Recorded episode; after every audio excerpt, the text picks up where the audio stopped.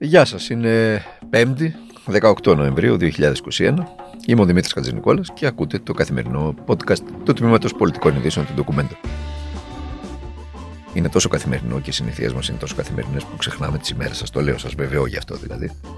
Ε, όλοι μας, όχι μόνο εμείς, όλοι. Όλοι, ξέρετε, είναι η καθημερινότητά μας τέτοια. Πάμε στη δουλειά και λέμε τώρα τι μέρα είναι, Τρίτη, Τετάρτη.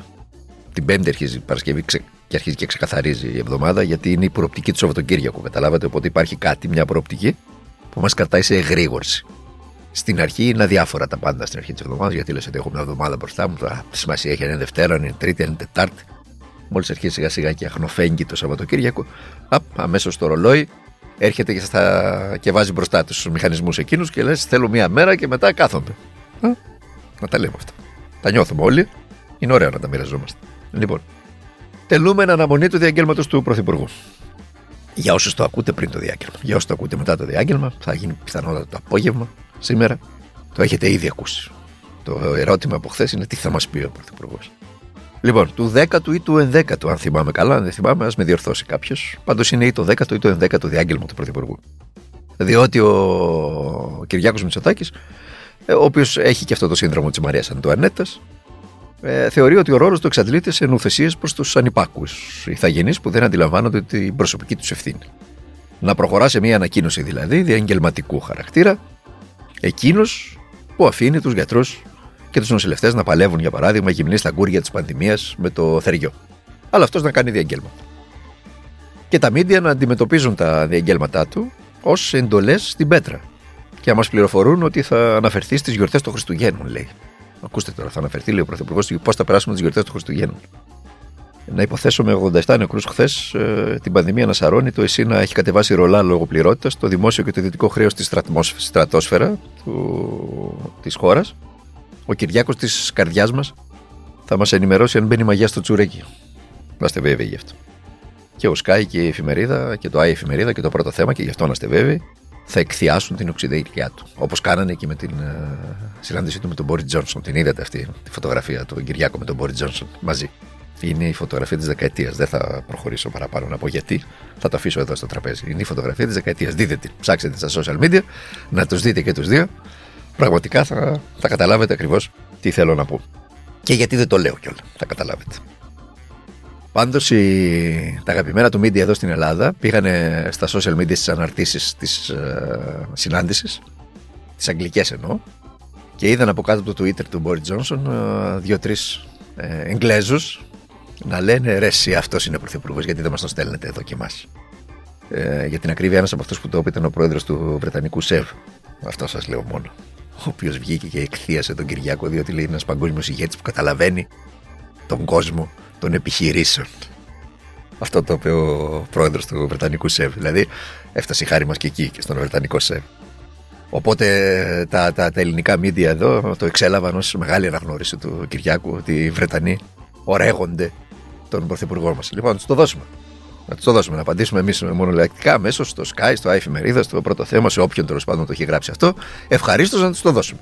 Να κάνουμε ανταλλαγή μάλιστα, να μας δώσουν τα, τα μάρμαρα τις καριάτιδες που λείπουν, εκείνη τη μία να μας τη φέρουν εδώ και να πάρουν τον πρωθυπουργό μας.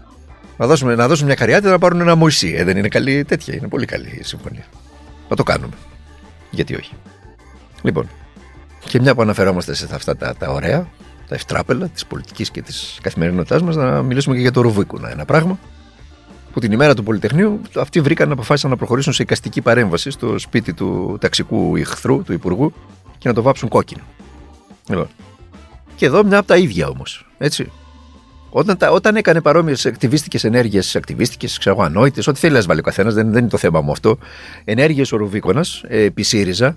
Θυμάστε τι γινόταν τότε στα κανάλια. Το έλα να δει γινόταν.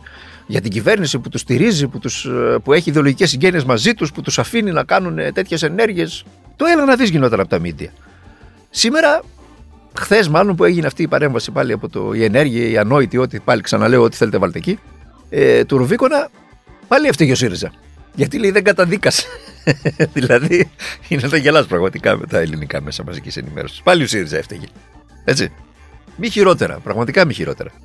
Αν επί ΣΥΡΙΖΑ ένας, ένας ακροαριστερός, επί ΣΥΡΙΖΑ ένας, ένας οπαδός της άκρας αριστεράς, ε, χτύπαγε ένα πρώην βουλευτή της Νέας Δημοκρατίας.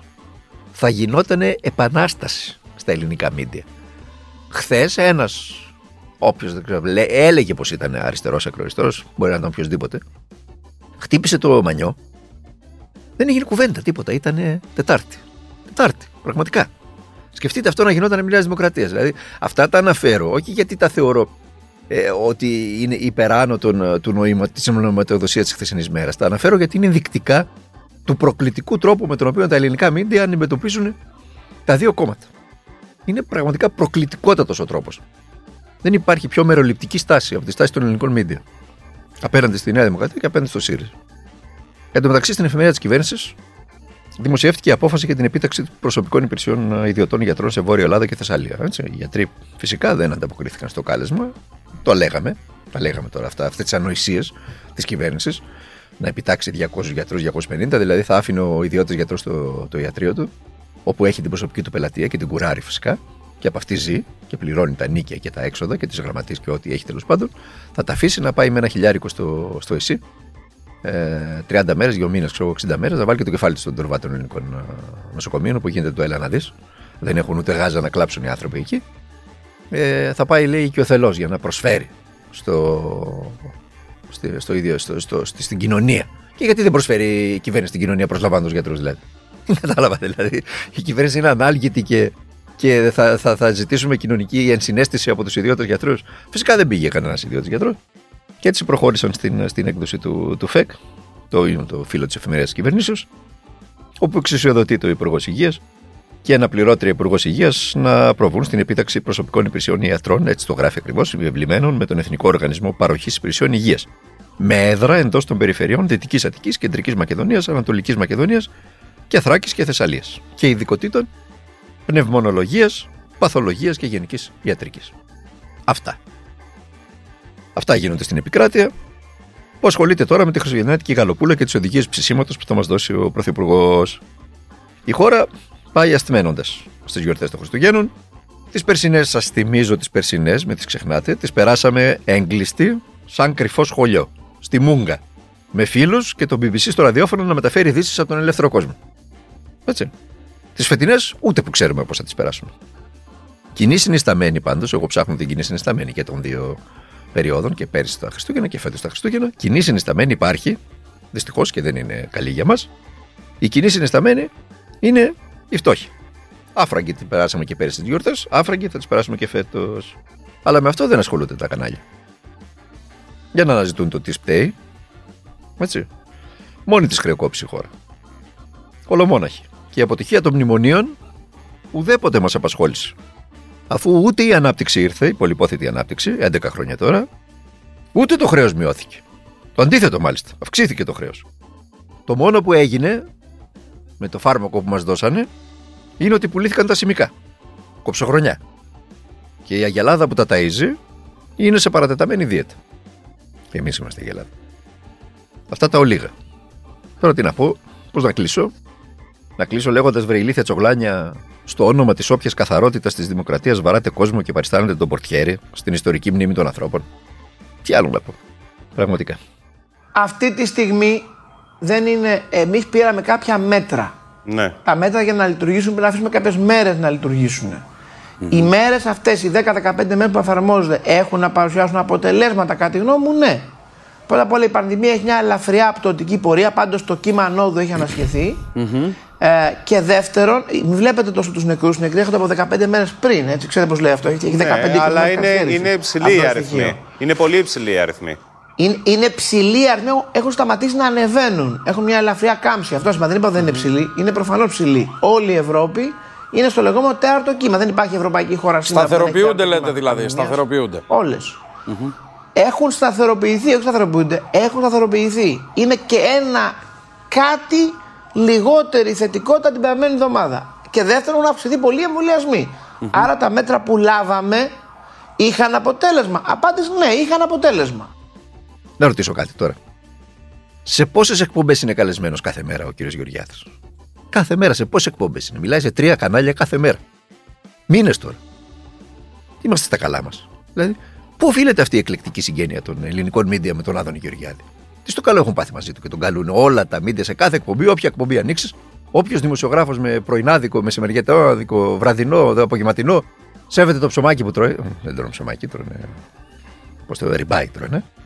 Καλεί τον, τον Άδωνο Γεωργιάδη. Γιατί δηλαδή, δεν, τι, δεν έχει άλλο υπουργό η κυβέρνησης αυτή. Μόνο ο Άδωνος Γεωργιάδης είναι υπουργός της κυβέρνησης. Γιατί τόσο προμοτάρισμα στον άνθρωπο αυτό. Γιατί τον αγαπούν. Είναι ότι κάνει εύκολη, είναι επιρρεπή στην κάφα, οπότε σου λέει Α τον καλέσουμε τον καφατζή αυτόν. Θα βγάλει και είδηση, θα πει καμιά σαχλαμάρα εκεί και θα βγάλει και είδηση. Είναι αυτό που λέμε εμείς οι δημοσιογράφοι, είναι κάτι άλλο. Και στη τελική ανάλυση το ακούσατε κιόλα. Σε ποια μέτρα αναφέρεται ο, ο, ο κ. Γεωργιάδη ότι έχει λάβει πριν από 10 μέρες, 12 η κυβέρνηση και πιάσανε τόπο, λέει, και έχει σταθεροποιηθεί η διασπορά του ιού στην κοινωνία. Σε ποια μέτρα αλήθεια αναφέρεται, ποια, ποια είναι τα μέτρα που έχει λάβει η κυβέρνηση, για να καταλάβουμε δηλαδή; Ποια είναι τα μέτρα που έχει λάβει για την, ε, για την πανδημία; Από τότε που ο πρωθυπουργός του, αυτός δεν που θα δώσουμε στους Εγγλέζους, ανακοίνωσε, σφίριξε τη λήξη του συναγερμού λόγω των εμβολιασμών. Το μόνο που έχει γίνει στο μεσοδιάστημα είναι ότι η αύξηση των κρουσμάτων και οι 87 νεκροί χθες, 80 σχεδόν κάθε μέρα εδώ και αρκετές ημέρες, προφανώς τρόμαξαν πάρα πολύ κόσμο, με αποτέλεσμα να αυξηθεί οι αιτήσεις για εμβολιασμό και για την περίφημη τρίτη δόση. Αυτή που τη λένε αναμνηστική, σαν είναι η φωτογραφία. Ήθελα να ξέρω ποιος σκέφτηκε να δώσει αυτή την ονομασία στην, στην τρίτη δόση. Αναμνηστική. Λες και είναι οικογενειακή φωτογραφία και τραβάμε μια αναμνηστική φωτογραφία. Λοιπόν, αυτό έχει αλλάξει από τότε και φυσικά βλέποντας και κάνοντας. Αντιλαμβάνεστε, το ξέρετε κι εσείς, ότι βαδίζουμε στο άγνωστο με βάρκα την ελπίδα. Κανείς δεν ξέρει τι θα γίνει τις επόμενες μέρες. Κανείς δεν ξέρει τι θα γίνει την περίοδο των εορτών. Κανείς δεν ξέρει τι γίνεται με την οικονομία. Και οι οικογένειες ζουν ένα καθημερινό γολγοθά. Να σας πω ένα πολύ μικρό απλό παράδειγμα. Σε όποια σχολεία ας πούμε, εμφανίστηκαν κρούσματα, γιατί σαρώνει η πανδημία στα σχολεία και στα δημοτικά και στα γυμνάσια και στα λύκεια. Σαρώνει στην κυριολεξία. Αλλά υπάρχει αυτή η ανοησία του να κλείνουν τα, οι τάξει όταν το 51% των μαθητών νοσούν. Πάντως σε κάθε τάξη είναι 3, 4, 5 παιδιά που νοσούν. Ε, τι κάνουν οι διευθυντές των σχολείων, ε, δίνουν ένα χαρτί Α4 όπου γράφουν ότι πρέπει το παιδί να υποβληθεί σε rapid, σε rapid test σε δημόσια δομή. Ή σε ιδιωτική δομή αλλά αναγνωρισμένη. Από την ε, πρώτη μέχρι την έβδομη μέρα της εμφάνισης του κρούσματος. Και προσέξτε τώρα, δηλαδή, σου δίνει χθες το μεσημέρι που σχολάει το παιδί σου από το σχολείο, σου δίνει μια αναχαρτή για να κάνει rapid test σε δημόσια δομή και πρέπει να το κάνει, ε, να το, να το έκανε σήμερα το πρωί, πριν πάει στο σχολείο. Και σας ρωτάω εγώ, στο σχολείο πάνε 8 η ώρα τα παιδιά. Τι, θα, τι κάνει ο γονιός δηλαδή, θα σηκωθεί στις 6 ώρα και θα ψάχνει να βρει δημόσια δομή ανοιχτή για να κάνει εμβόλιο στο παιδί, που δεν είναι ανοιχτές οι δομές 6 ώρα και 7, έτσι; 8 και 9 ανοίγουν οι δομές. Ακούστε τώρα, ούτε να συνοηθούν μεταξύ τους δεν μπορούν και ταλαιπωρούν τις οικογένειες. Εν τω μεταξύ το χαρτί αυτό δεν ισχύει. Αν πας σε δημόσια δομή με το χαρτί αυτό που δίνουν από το σχολείο, δεν το αναγνωρίζουν ε, περισσότεροι. Ούτε φυσικά και τα φαρμακεία, άμα πας, γιατί περισσότεροι πάνε στα φαρμακεία γιατί αυτά εφημερεύουν για να κάνουν και δεν το αναγνωρίζουν και πληρώνουν το, τα 8 ευρώ που κοστίζει το, το rapid test. Εν τω μεταξύ, για να μην έχετε αυταπάτες, το rapid test είναι ακριβώς το ίδιο με το self test. Δεν έχει καμία διαφορά. Την, την όποια επιστοποίηση έχει το self test, την έχει και το rapid test. Και κοινώς σε πάρα πολύ χαμηλό βαθμό. Η αξιοπιστία τους είναι πάρα πολύ χαμηλή. Ο λόγος που το κάνουν όμως είναι διότι το, το self-test το, το δηλώνει ο ίδιος στην περίφημη αυτή πλατφόρμα την Edu, EduPass. Οπότε ελέγχεται αν το κάνει όντως ή απλά μπαίνει και δηλώνει ότι το έκανε για να, πάρει το, για να εκδώσει το χαρτί. Ενώ στο, όταν το κάνει σε μια δημόσια δομή, όταν το κάνεις στο φαρμακείο, ο φαρμακοποιός και ο υπεύθυνος της δομής είναι υποχρεωμένοι να μπουν στην, στην πλατφόρμα του, του, του ΕΟΠΗ και να, την, ε, και, για, και, και να το δηλώσουν. Οπότε εκεί θα, θα υπάρχουν και τα, τα στοιχεία και θα είναι βέβαιοι ότι έγινε. Αυτή είναι η διαφορά. Αλλά ο κόσμος ταλαιπωρείται. Κανονικά. Έτσι. Και δεν ενδιαφέρεται κανένας. Καμία σημασία δεν δίνουν. Όλα στην πλάτη του πολίτη. Ό,τι κάνει, το κάνει ο, ο πολίτης. Είναι η πρώτη κυβέρνηση, τώρα θα το πω έτσι, ακούγεται αστείο, είναι η πρώτη κυβέρνηση που έκανε την αποκέντρωση πραγματικότητα. Δηλαδή, όλες τις αρμοδιότητες του κεντρικού κράτους μετέφερε στην πλάτη του πολίτη. Η κεντρική κυβέρνηση κάνει διαγγέλματα μόνο. Στα διαλύματα των, όταν δεν είναι happy traveler και δεν χαριατίζεται με τον Μπόρι στο, στην Downing Street. Ε, κάνει, πετάει και ένα διάγγελμα εδώ στι γίνεις. Αυτά. Τώρα θα γκρινιάξουμε αύριο περισσότερο που είναι και το τέλος της εβδομάδας. Ε, ήταν το podcast του, ε, του Μέθος Πολιτικών Ειδήσεων του ντοκουμέντου. Μέχρι αύριο να περνάτε να είστε καλά, να προσέχετε τον εαυτό σας, να προσέχετε τους οικείους σας, να τους μιλάτε, να μοιράζετε τα πάντα μαζί τους και να ξέρετε αυτό που λέμε, ότι τίποτα στη ζωή δεν μπορεί να αποκτήσει κάποιος και να πετύχει κάποιος αν δεν αγωνιστεί γι' αυτό.